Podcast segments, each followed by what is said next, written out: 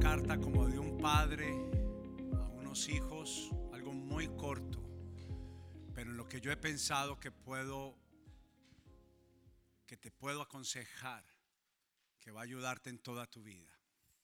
De acuerdo a todo lo que hemos estado aprendiendo, porque el propósito de Casa Evidencias es volver a cada persona como debió haber sido el principio, educación espiritual es lo que debimos haber recibido cuando niños, cuando jóvenes, pero no es tarde. Y dice así, de las mejores cosas que pudiera decir a cada persona que conozco es, la dirección correcta es mejor que la velocidad. Decirle y explicarle a cada persona que la idea de Dios es que el hombre y la mujer se encuentren con Él. Y el silencio y la quietud es un necesario y un escenario necesario e incomparable. Entre todos los mensajes, prédicas, historias y testimonios que he llegado a escuchar, los mejores han sido los que se han hecho y que han hecho un gran efecto dentro de mí, que son aquellos los que hacía Jesús. Tengo por cierto que cuando estábamos en un momento de angustia, y cuando algunos de nosotros pasamos por ellos, nos derrumbamos, otros corremos desesperados.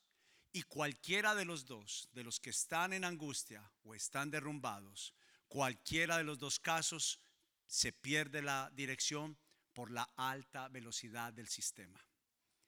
La base de la vida del aprendiz es aprender a vivir como Jesús vivió y vivir para Dios. Que los fundamentos de cada hijo de Dios, de cada aprendiz, están en vivir para Dios. Que un hijo o una hija de Dios, o sea, el aprendiz, entienda que su principal razón de vida es Dios y no está basado en sí mismo y en sus necesidades. Es alguien que reorganiza su vida y la direcciona a la investigación, al estudio y a la educación de cómo hacer para vivir para Dios y para que Dios esté en primer lugar. Puedo decirle al mundo y el mundo recibirá lo siguiente. Se preguntarán por qué de las necesidades, por qué de las aflicciones, por qué de los afanes. ¿Qué nos hizo creer que esta es la vida que debíamos de vivir?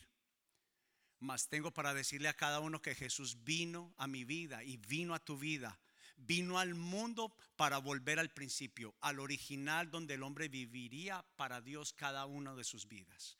Él dijo, busquen el, primeramente el reino de Dios y el camino del aprendiz, de cada discípulo, de cada estudiante, tiene una sola dirección y una sola meta y una sola llegada. Y es cómo reorganizar su vida para Dios.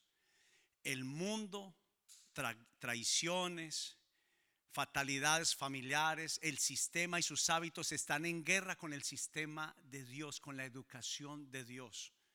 ¿Qué, es aquello de la pregunta que me hago, ¿cómo me alineo a la voluntad de Dios? Y la respuesta es acercándome a Él. Es una batalla que solo podemos ganar con la ayuda del hermoso Espíritu Santo. Es tan fuerte esta batalla y es la batalla de los argumentos de lo que es verdad o no para mi vida. Y cada uno de nosotros ha creído que se puede vivir sin Él en alguna etapa de nuestra vida, pero hoy conocemos que no hay vida sin una relación con el Espíritu Santo. Jesús dijo, separados de mí, nada, pueden hacer. Y hoy puedo decir, junto a Jesús, todo es posible. La semana pasada, cuando David estaba hablando y estamos preparando todas estas enseñanzas, personalmente yo fui muy confrontado porque me asombró mucho y yo puedo decirle que he meditado en la palabra de Dios. Pero cada vez que Jesús se encontró en cualquier circunstancia de su vida tenía una práctica principal. Me asombró tanto, tanto, tanto, que Jesús corría a esconderse en la presencia de Dios. Entre más lo rechazaban, entre más hablaban de más en una mala información sobre él, el más corría a apartarse con Dios. Por eso yo escribí esto diciendo, si algo es una batalla y es una guerra, es estar hoy, hoy por hoy, en silencio y en quietud. Mientras que David hablaba la semana pasada, estaba yo allí sentado al frente. Y yo decía, la pandemia, en vez de haber aquietado el mundo, lo aceleró. Lo aceleró en angustia. Lo aceleró en pánico. A una velocidad descomunada. La velocidad que hoy en día está corriendo en nuestra alma y en nuestro corazón, a veces es una velocidad que no podemos controlar y no podemos detener. Por eso hablar de quietud y silencio es uno de los retos. Me encontré, yo pensé que hablar del amor de Dios, predicar y enseñar de Él, era uno de los mensajes más difíciles para mí. Usted dirá, pastor, hablar del amor de Dios no debe ser difícil. Es muy difícil porque a la hora de aplicarlo, de amar al enemigo, de amar a los que no se deben, no es fácil. Pero me encontré que este mensaje estas enseñanzas están en guerra conmigo. El sistema me ha llevado a una velocidad y los Estados Unidos de Norteamérica y las necesidades y lo que ofrece me ha llevado a una velocidad extrema. Puedo reconocer delante de todos que después de la pandemia es el tiempo que más me ha costado orar. Puedo reconocer que después de la pandemia es el tiempo que más me ha costado tomar tiempo para leer la palabra de Dios. Y puedo reconocer como hombre que pospandemia se ha incrementado sobre mí la multitud de pensamientos que ocupan el lugar de Dios y ocupan un espacio en el cual Él debería estar sentado en el trono, en el primer lugar. Y es por eso que quiero traer a este mensaje un mensaje que pueda llevarte a complementar lo que vimos la semana pasada. Y estoy tan feliz que en grupos en casa, los grupos de Casa Evidencias esta semana fueron grupos donde pudimos no solamente aprender, sino aprender en familia poder expresar nuestras necesidades, la velocidad de este mundo a cómo estamos corriendo. Las noticias de los cuatro facilitadores de estos grupos fueron inmediatamente, yo me encontraba de viaje y ellos escribieron diciéndome, pastor, fue una experiencia maravillosa, pudimos aprender, pudimos estar en familia y ahora entiendo lo poderoso que es el sistema que Dios ha creado, que es el sistema de la educación. Y el título de la enseñanza de hoy, quiero que lo escriba si es tan amable a los que les gusta escribir, es Elías y el lugar secreto. Y le puse también allí el nombre de una película, yo no sé cuántos se acuerdan de Speed, máxima velocidad. Escuché decir hace unos meses a mi jefe decir lo siguiente, Alex, de más de 50 años de estar trabajando, puedo decirle que la dirección es mejor que la velocidad. Y la dirección correcta es mejor que la velocidad de la presión del mundo y su sistema. Y para mí el sistema y la presión de este mundo se pudiera convertir en una bomba puesta en nuestro interior a punto de explotar. Los que vieron la película recuerdan por qué tenía que llevar a cierta velocidad este vehículo, porque si la disminuía, el vehículo iba a explotar. Y así siento yo que muchos de nosotros sentimos que si nos aquietamos para escuchar la voz de Dios, queremos explotar. Algunos de nosotros no queremos hacer el balance de nuestras vidas porque ya sabemos que está en rojo. Yo no sé a cuánto les ha pasado. Voy a escribir mis deudas para saber cuánto debo y eso me pasaba a mí. Yo no las escribía porque sabía que iba a arrojar una cifra tan grande en rojo que tenía miedo de la revelación y el resultado de ese examen. Así es muchas veces estar en alta velocidad. Pero quiero que me escuche acá parar a depender de Dios es la sanidad emocional, familiar, financiera que mejor alguien pudiera tener. La examinación, la autoevaluación, pero una reflexión de acuerdo a cómo Jesús vivía es lo que cada persona necesita. Quiero que mire lo siguiente.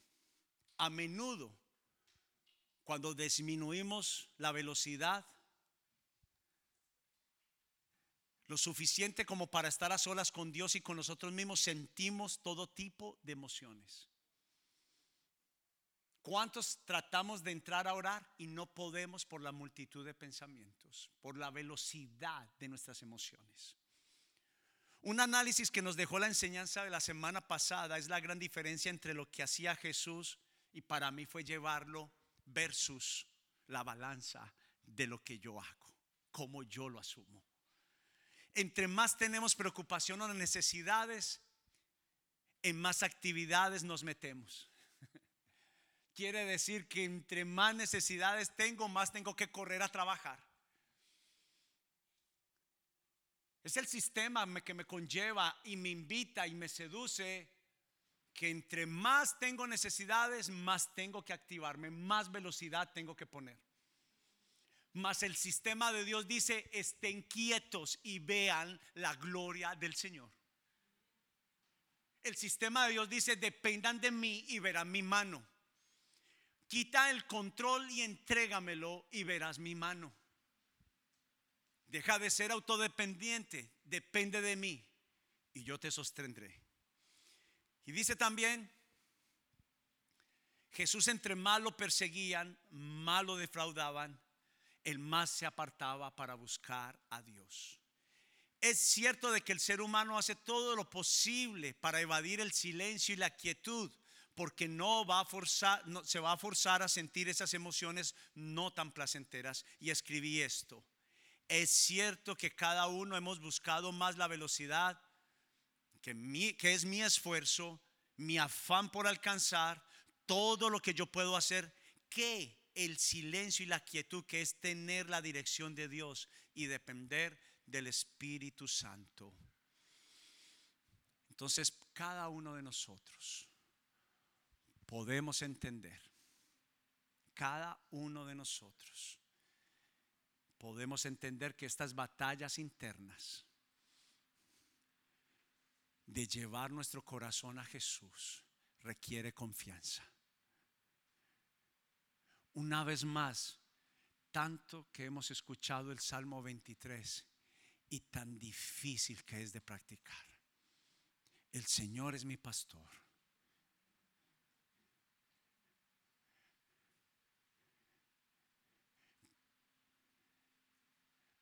No es lo mismo escuchar la voz de un viejo pastor, de un anciano consejero, a velocidad que en la quietud. ¿Qué es lo que le decía la mamá a uno y a algunos nos dice la esposa cuando nos están hablando? Míreme. ¿Cierto? Porque uno entiende que aunque estás oyendo, no estás escuchando. Porque el Señor es mi pastor, estoy oyendo, pero no lo estoy escuchando. Y es que la presión del sistema nos dice que no se puede lograr. Hoy en día yo practico, entre más estoy angustiado, más afilo el hacha golpeó menos. Yo puedo decirle que en esta quietud y en la soledad, pero recuerde, no es una soledad del sentimiento de estar a solas, es la soledad que Jesús mismo entró, que el profeta Elías entró, que Moisés entró para poderse encontrar a solas y sin bulla. Él le dijo a Moisés, sube solo al monte y no traigas a nadie contigo. Y significa subir al monte, significa que nos va a costar, porque no hay una cima que no cueste, aunque no traiga sacrificio, aunque trae sacrificio, trae sanidad. Y en la cima más alta, en la parte más alta, tengo que decirles que a veces donde se encuentra Dios y la respuesta. Quiero que vaya conmigo a Primera de Reyes capítulo 19, si es tan amable. Primera de Reyes capítulo 19.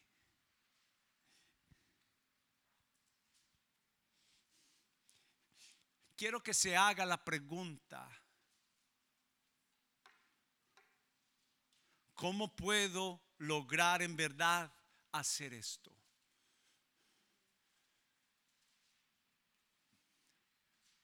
¿Cómo yo puedo lograr aquietarme? Si entiendo que tengo que correr por la vida, porque si no, va a explotar. Antes de que vaya a leer, yo no sé a cuánto les ha pasado que cuando llegamos a la iglesia y especialmente cuando sentimos el amor de Dios, ese primer amor, en el tiempo lo precede también un espacio donde todo se vuelve caótico.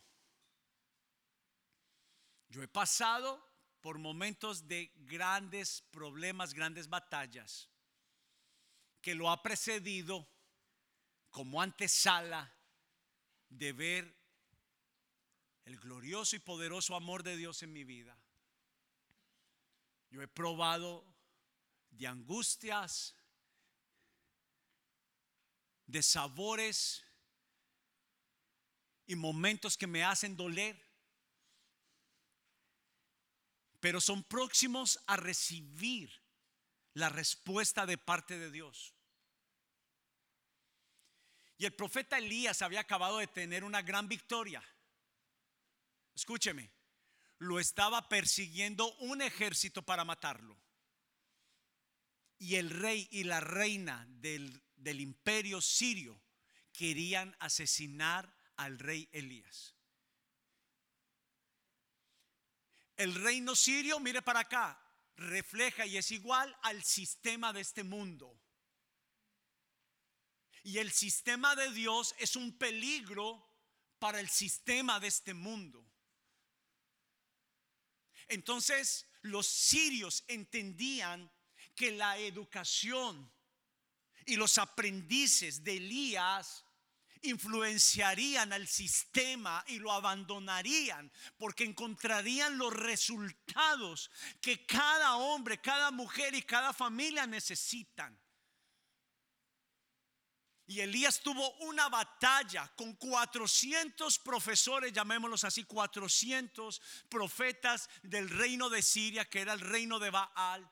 Y el único profeta que quedaba en la tierra educando a las generaciones con la verdad, educando a las generaciones de vivir una vida en unidad de vivir una vida en, el amor que cada familia debe de vivir y el sistema quería matar la única fuente de educación de volver al principio. Y es exactamente comparable a lo que es el sistema con lo que nos ocurre hoy en nuestra vida. Quiero que vaya conmigo al versículo 1 de Primera de Reyes capítulo 19. Dice, cuando Acab, el rey de Siria, llegó a su casa, le contó a Jezabel, su esposa, todo lo que Elías había hecho. Había ganado una grandísima batalla con los 400 profetas de Baal. Incluso la manera en que había matado a todos los profetas de Baal. Entonces Jezabel le mandó este mensaje a Elías cuando usted tenga una gran victoria y luego el enemigo se levante para vociferar con un problema, con una situación en su vida, es el momento de estar en quietud y esperar en el Señor. No se preocupe. Dice, Versículo 2, entonces Jezabel le mandó este mensaje a Elías, que los dioses me hieran, incluso me maten sin mañana. A esta hora yo no te he matado, así como tú los mataste a ellos. Verso 3, Elías tuvo miedo y huyó para salvar su vida. Se fue a Berseba, una ciudad de Judá, y dejó allí su sirviente. Luego siguió solo todo el día hasta llegar al desierto se sentó bajo un solitario, escúchese y nótese la palabra soledad, solitario árbol de rétama y pidió morirse. Basta ya, Señor, quítame la vida porque soy mejor que mis antepasados que ya murieron. Verso 5 dice, entonces, ¿qué dice?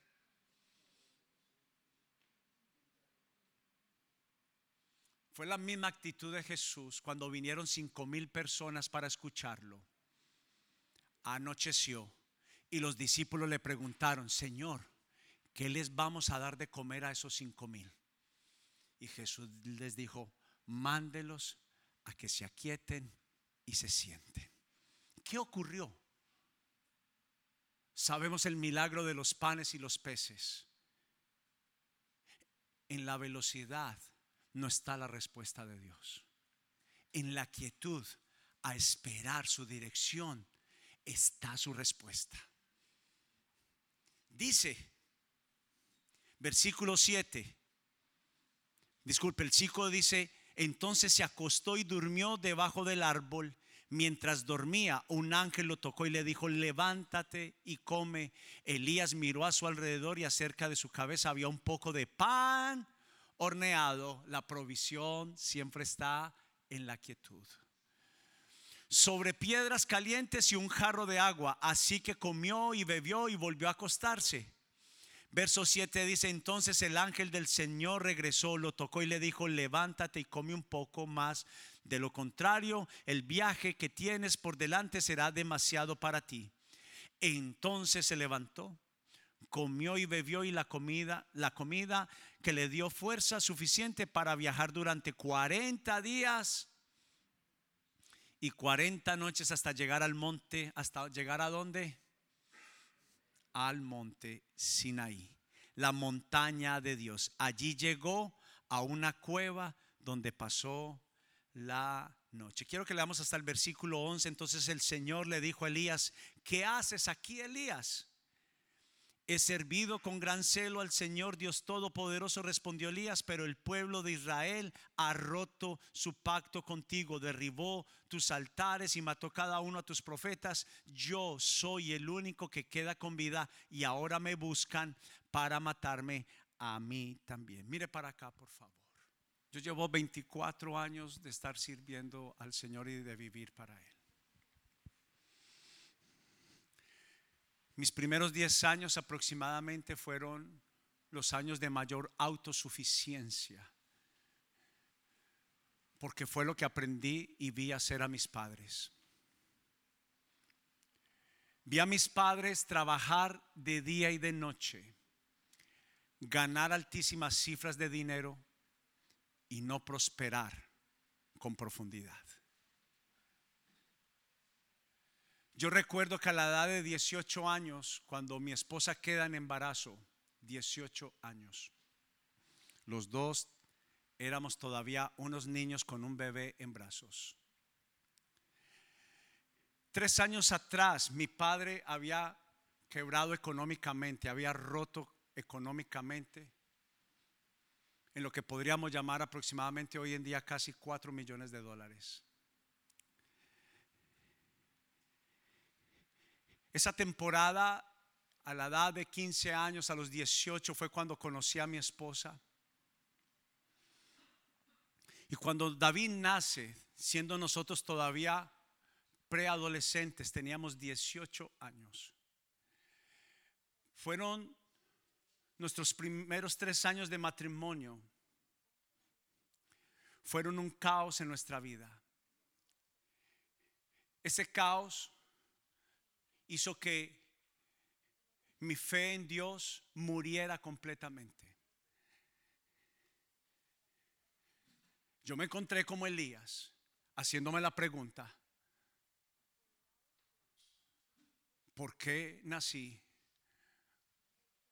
¿Por qué me está pasando todo?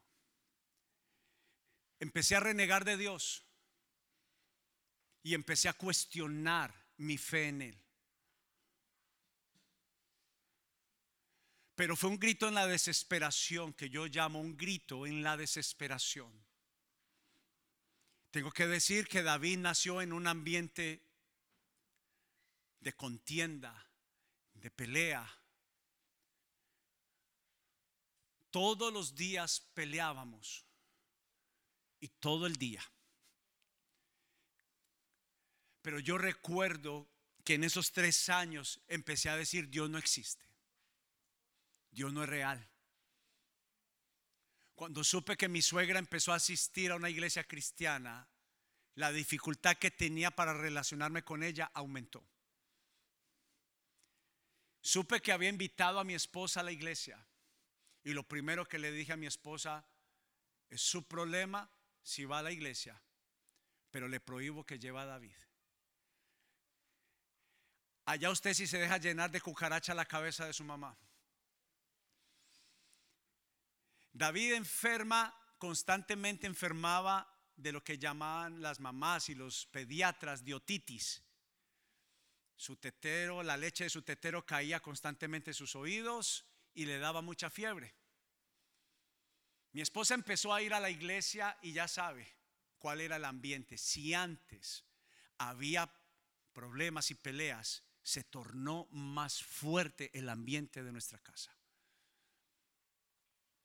Un día jugando después de un partido, la llamo y le pregunto que cómo sigue el niño. Sus padres y mis padres vivían aproximadamente a la distancia de, unos 10 minutos caminando, aproximadamente una milla. Termino de jugar el partido desde la casa de mi papá y mi mamá, la llamo y le pregunto que cómo seguía David y ella se queda en silencio. Y yo, lo primero que uno piensa, algo malo pasó. Y ella en su voz quebrante dijo, es que hay una señora de la iglesia orando por David aquí. Tiré el teléfono, me puse mi mochila, mi maletín morral, como usted le llama, y salí corriendo como un loco. Lo que demoraba llegar 10 minutos, yo creo que llegué aproximadamente en dos minutos. Abrí la puerta de mi casa, estaba la señora de la iglesia, estaba mi esposa y fuera de eso estaba mi suegra. La puerta quedó giratoria. Y lo primero que hice fue meterme directo al cuarto para revisar a David. David llevaba aproximadamente una semana en fiebre, llorando. Y encuentro a David completamente dormido y aquietado. Ya no recuerdo más detalles ahorita, usted me contó hace poquito de lo que sucedió ahí. Ya no recuerdo mucho más. Pero siempre he dado testimonio de lo siguiente. Esa mujer oró por mí. La misma que fue a orar por mi hijo. Y ella dijo un día, contando el testimonio, en el momento que yo entré a la casa de este joven, de esta joven pareja, yo sentí de Dios orar por él y pedirle al Señor que no solamente lo salvara, sino que lo usara. Elías, Jeremías, Moisés, Jesús, el apóstol Pablo, tú y yo, Jesús prometió que recibiríamos persecución, que tendríamos días difíciles, pero que separados de Él nada podíamos hacer. Fueron tres años de mucha dificultad.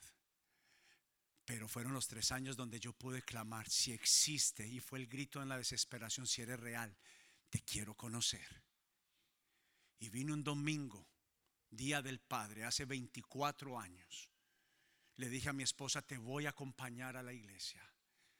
Y cuando vine a la iglesia, mi corazón se quería desbordar en la adoración y en la alabanza. Algo empezó a pasar dentro de mí. Y yo sentía que Dios había comenzado un propósito en mi vida. Y entre todos estos 24 años que yo he estado acá, le puedo decir, han habido años buenos, Han habido años malos. Han habido momentos como le pasó a Elías. Como dice el versículo 6, Elías acababa de tener la más grande victoria que es comparable a nuestro primer amor por el Señor. Pero luego viene la prueba. ¿Sabe qué estamos haciendo? Educarte. Que cuando venga la prueba no es momento de abandonar a Dios. Cuando venga la prueba es momento de esperar en quietud en Él. Donde viene la duda es el tiempo donde la batalla de los argumentos falsos vienen a mí. Por lo regular, cuando entramos en estas crisis, es cuando empezamos a cuestionar la fe en Dios. Por lo regular empezamos a cuestionar la obra de Dios en nuestra vida.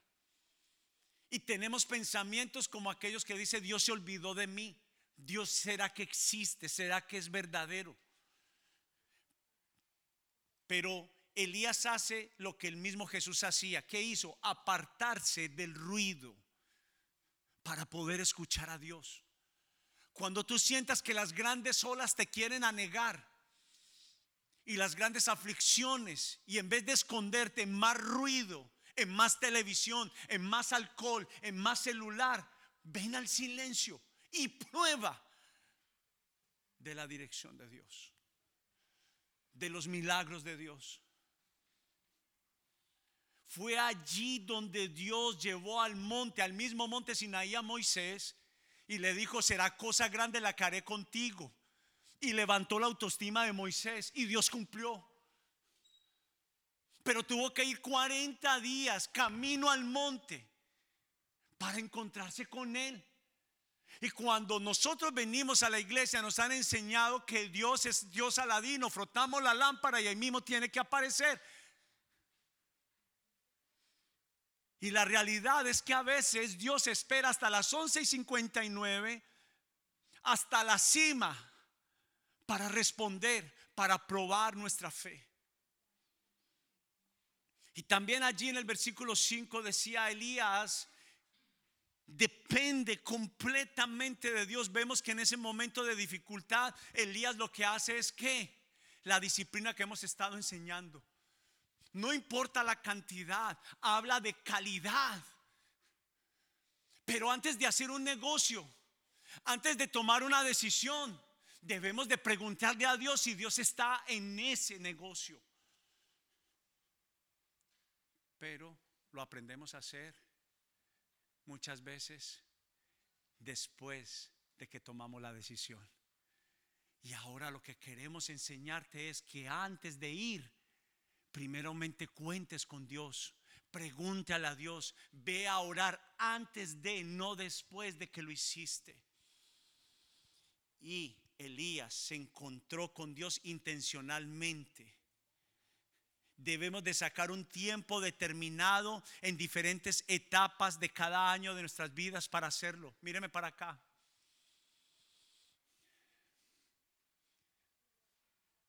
Las pasadas vacaciones que yo tuve después de dos años y medio fueron dos semanas. Mi cuerpo necesitaba vacaciones, necesitaba. Necesitaba una distracción, seguro la necesitaba. Llevaba dos años y medio sin parar en este nuevo trabajo que en la nueva compañía que yo estoy le puedo asegurar que parte del ritmo de la pandemia aceleró mucho a punto de explotar dentro de mí. Con buenos resultados, mejorando las finanzas, pero entendí que eso no lo es todo. Y yo llamo que hay dos clases de vacaciones, unas que llegas más cansado de lo cuando te fuiste los papás saben qué es ir a los parques, ¿cierto? O las que para mí son estas, para hacer nada. Y tomé la decisión de la segunda, de hacer nada. Mi esposa me muere, sí, ya sé, para hacer nada.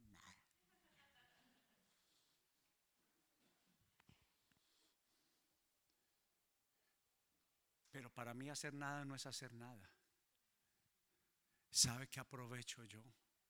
Sea a través de unas vacaciones, así como tomamos tiempo para vacacionar, así como tomamos tiempo. Hay gente que inclusive se prepara hasta para enfermarse. Le preguntan a uno cuando van a trabajar y dan días de enfermedad. Pero espera que enferme.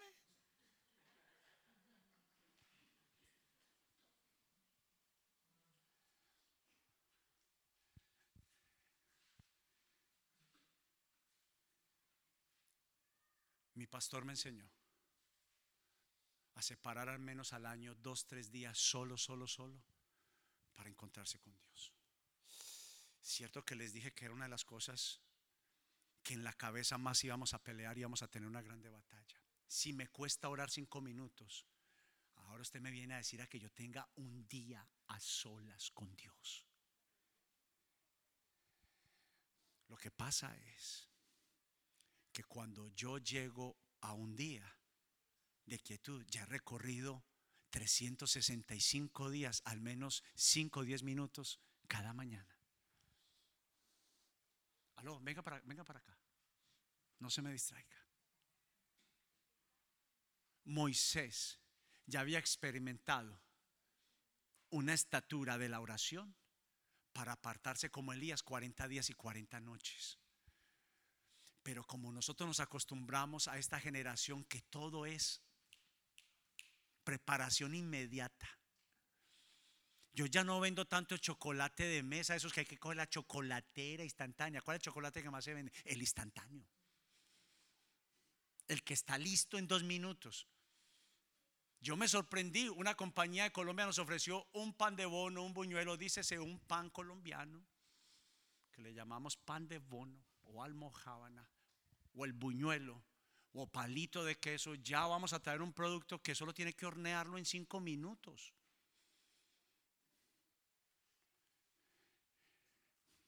Es exactamente la cultura de este mundo, la cultura del instantáneo, lo que nos ha hecho daño. Y quiero avanzar un poco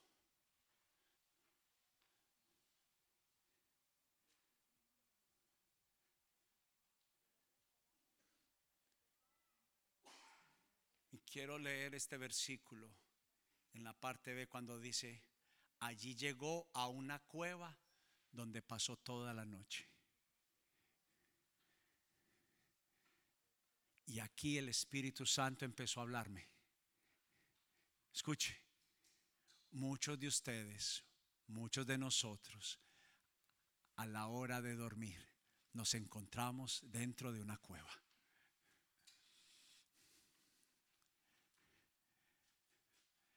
Pero es la cueva de la desesperación, no la cueva de la quietud y de estar a solas con Dios. Y es por eso que Elías abre su corazón, si podemos ir a la parte donde dice Elías abre su corazón. El silencio y la quietud es el mejor escenario. Cuando él dijo las siguientes palabras, He servido con gran celo al Señor Dios Todopoderoso, respondió Elías, pero el pueblo de Israel ha roto su pacto contigo, derribó tus altares y mató a cada uno de tus profetas. Elías porque estaba en una cueva, porque estaba en gran aflicción. Pero ¿qué es lo que hacemos la mayoría de nosotros hoy en día? Y esto lo hizo más que todo la, también y lo aumentó la pandemia. Gente que no se abre a la comunidad que no se abre a la ayuda de otros, somos autosuficientes y por eso el problema creciente en nosotros. Mas Elías tomó una decisión en la quietud, en la soledad de la oración, abrir su corazón con Dios. Muchos de ustedes me preguntan, pastor, ¿cómo oro? ¿Qué palabras digo? A veces empiezo a orar y no sé qué decir. Dios lo único que pretende de ti en el tiempo de la quietud es que confíes que Él es el mejor amigo y que te puedes abrir con Él. Que puedes expresarte con Él. Una de las razones que no buscamos a Dios de esta forma es porque somos reservados y porque no confiamos al final en Él. ¿Y sabe por qué no confiamos en Dios? Porque no hemos confiado en otras personas. ¿Usted ha escuchado eso que cuando se equivoca un colombiano llega y dice, utilicemos otro país, un chino? Esos chinos sí son malos. Todos son así. Y se equivocó uno. El primero que a mí me habló feo en este país, me, pegó una humillada vendiendo, fue un dominicano. Y tuve la tentación de decir, sos dominicanos. Y hoy en día los dominicanos son mis mejores clientes y algunos de ellos de los mejores amigos comerciales que tengo. Pero muchas veces nos pasa así. Nos quedamos en el estigma de no confiar. Y como papá y mamá nos fallaron y Dios es el prototipo de quienes nos enseñó a Dios, fue papá y mamá, entonces como no confiamos en papá y mamá, porque sabemos que ellos fallaron, también nosotros pensamos que Dios de una u otra forma nos va a fallar. O las circunstancias de la vida. Casi llegando donde quiero ir, donde exponemos emociones a Dios sin reservas. Escuche, sin temor, sin hipocresía. Las experiencias buenas y malas, las alegres y las tristes. ¿Dónde se hacen? En el lugar de la quietud.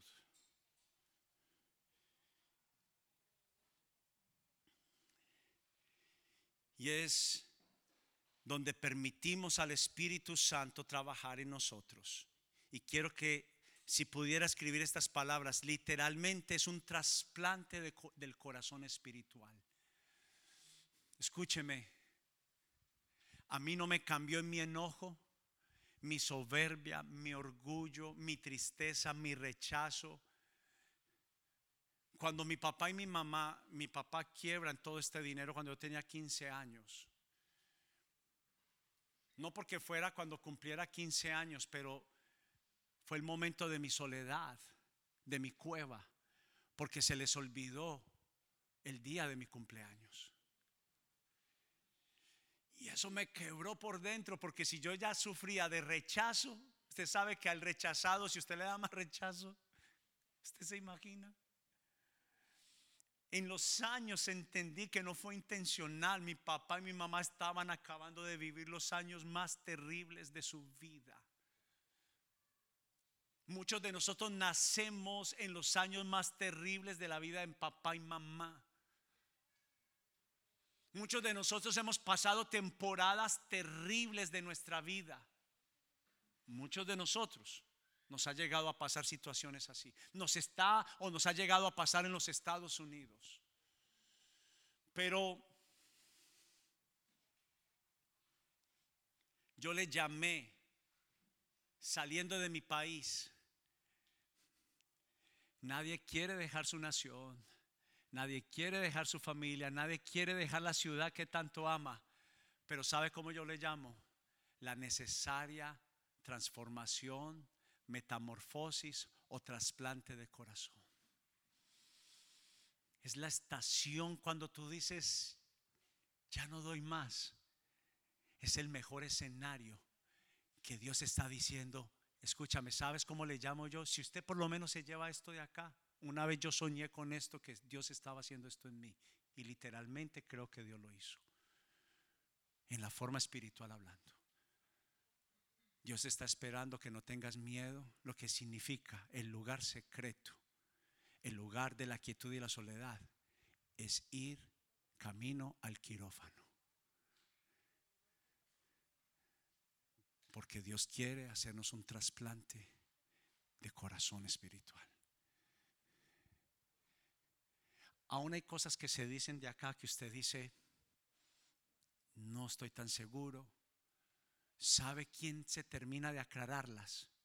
Dios en la cueva. Pero no en la cueva de las emociones, en la cueva de la quietud. En la cueva de por fin escucharle Muchas veces hemos escuchado, estoy casi terminando, para darles cuatro recomendaciones y terminar. Escúcheme. Personas decir, Dios me habló. Y algunos de nosotros simplemente pasamos de largo y otros lo vemos como algo ridículo. Pero puedo prometerte algo. Cuando dejas el ruido, cuando dejas de orar en el carro, cuando entras al lugar secreto, en la quietud, aquietas todos los caballos de tu mente y tomas la decisión de no, no iniciar con cantidad, sino con calidad de tiempo con Dios. Te aseguro que tú dirás cosas, te sucederán cosas que tú no has visto, que no has escuchado a nadie más decir. Dirás cosas que no has leído. Y entonces tú dices, definitivamente Dios habló a mi corazón. Aló, escúcheme. Dios habla al centro del corazón. Pero te aseguro, mira lo que le sucedió a Elías. Mientras Elías estaba de pie, escuche esto que estoy terminando. De pie allí, el Señor pasó y un viento fuerte e impetuoso azotó la montaña. La ráfaga fue tan tremenda que las rocas se aflojaron. Pero el Señor no estaba en el viento. Después del viento hubo un terremoto, pero el Señor no estaba en el terremoto. Esto está en el versículo 11. Pero el Señor no estaba en el terremoto. Versículo 12. Pasado el terremoto hubo un incendio, pero el Señor no estaba en el incendio. Y después del incendio hubo un suave susurro. Cuando Elías lo oyó, subraya la palabra, lo oyó, cubrió la cara con su manto, salió y se paró a la entrada de la cueva. Entonces una voz le dijo, ¿qué haces aquí Elías? Él volvió a responder, he servido con gran celo al Señor Dios Todopoderoso, pero el pueblo de Israel ha roto su pacto contigo, derribó tus altares y mató a cada uno de tus profetas. Yo soy el único que queda con vida y ahora me buscan para matarme a mí también. Entonces el Señor le dijo, regresa por el mismo camino, diga conmigo, por el mismo camino de la quietud. Vuelve a la oración.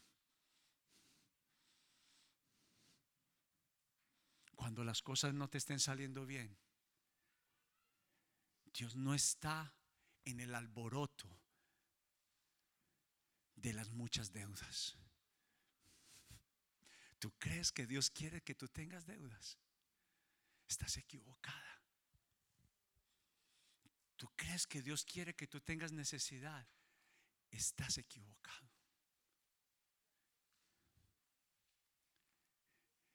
Solo es Dios llamando tu atención para que te acerques a Él en la quietud y en la soledad. Escúcheme, está muy bien las oraciones donde todos estamos en los tiempos de adoración y alabanza. Qué maravilloso tiempo tuvimos hoy. Pero mi mayor formación no estuvo en la multitud estuvo en las olas con el Señor. Lo que hoy sé y lo que tengo fue venir cada día delante del Señor abriendo mi corazón. Y solo quiero rápidamente que se lleve estos cuatro consejos. Son cuatro de siete que vamos a ver la próxima semana. El primero es descansar. El segundo es esperar.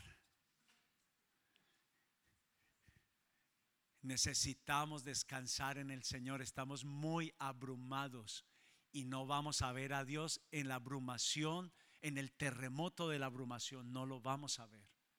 No vamos a escuchar su dirección. Número dos, esperar. Que me dices, ve sin prisa es mejor la dirección del Espíritu Santo. Es mejor la dirección que la velocidad. Y número tres, sentir. ¿Sabe qué es sentir? Es cuando uno anda al médico y se examina dónde está el dolor. ¿Sabe qué? Lleva mucho rato con ese dolor. Lleva mucho rato con esa fractura y solo en el silencio y en la quietud del médico vendrá para examinarte para que seas sano y seas sana. Y por último, nombrarlo. confianza en compartir con Dios específicamente mis debilidades.